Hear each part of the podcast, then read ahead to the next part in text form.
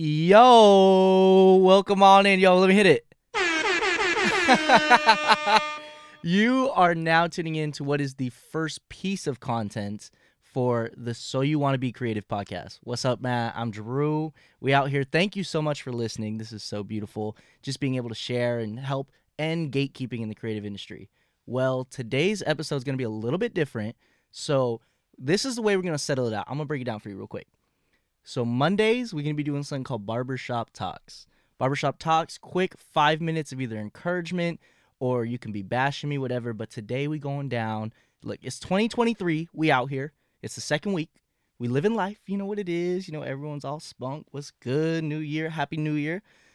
We are to be knocking out my personal, don't kill me, don't kill me, my personal top five albums of 2022. And you know what? I'm just to break the news right now.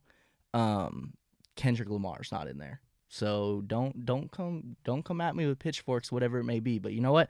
We're gonna keep this clean. We're gonna keep it fun. And most of all, it's to be quick, easy. All joy. You know what it is? All right, let me get into it. Pulling out my phone. This is to be a good one. Number one, number one album 2022. Easy. If you don't agree with me, you're whack. This is it. We'll throw hands. Bad Bunny. Un Verano. Beautiful. It did not only change nightlife and how nightlife operates, bro. The amount of reggaeton parties that happen now just because of this album no skips, pure best album 2022. Fight me on it or what's good. You know what it is? Number two. Are we going back to back reggaeton? Are we? Saturno by Rauw is oh okay. Personally, personally, these two albums go head to head. I love them both.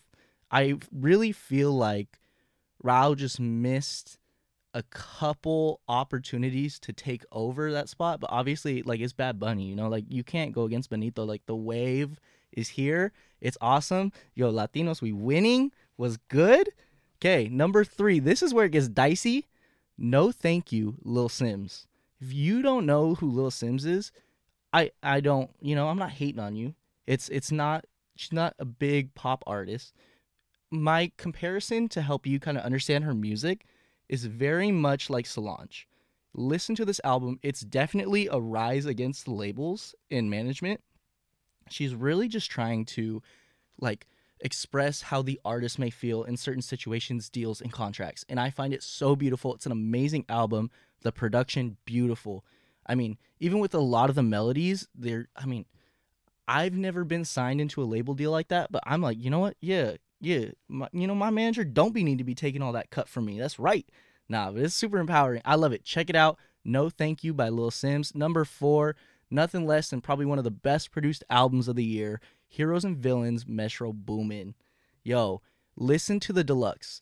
The first half of the deluxe, bangers, just straight bangers. That man puts together music that's not like, you know, when you hear like the DJ Khaled and it's like, oh, you know, we're gonna be we the best. We doing all this stuff, and it's like you have all these artists, and sometimes it just doesn't mix. Metro Boomin does it in a way where it's not poppy and it's not corny, but all these songs they all flow. I mean, it's it's a killer album. Number five, rounding out the top five, personal top five. Like I said, don't kill me.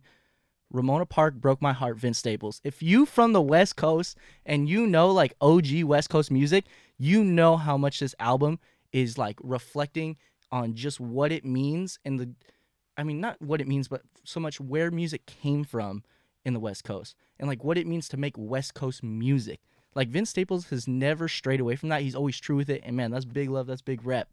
Let's kick it to my honorary mentions Actual Life 3 by Fred again. I love this so much. I just couldn't find a way to fit it in the top 5. Caprisongs, FKA Twigs, super amazing album. There's a lot of good hits. There's only two skips. Don't don't don't hate me. And a liquid breakfast by Audrey Nuna, amazing. And this last honorary mention, these honorary mentions are in no specific order, so don't think I put this one all the way down at nine because I have a lot of love and respect for this artist, and it's Love for Rent by Smino.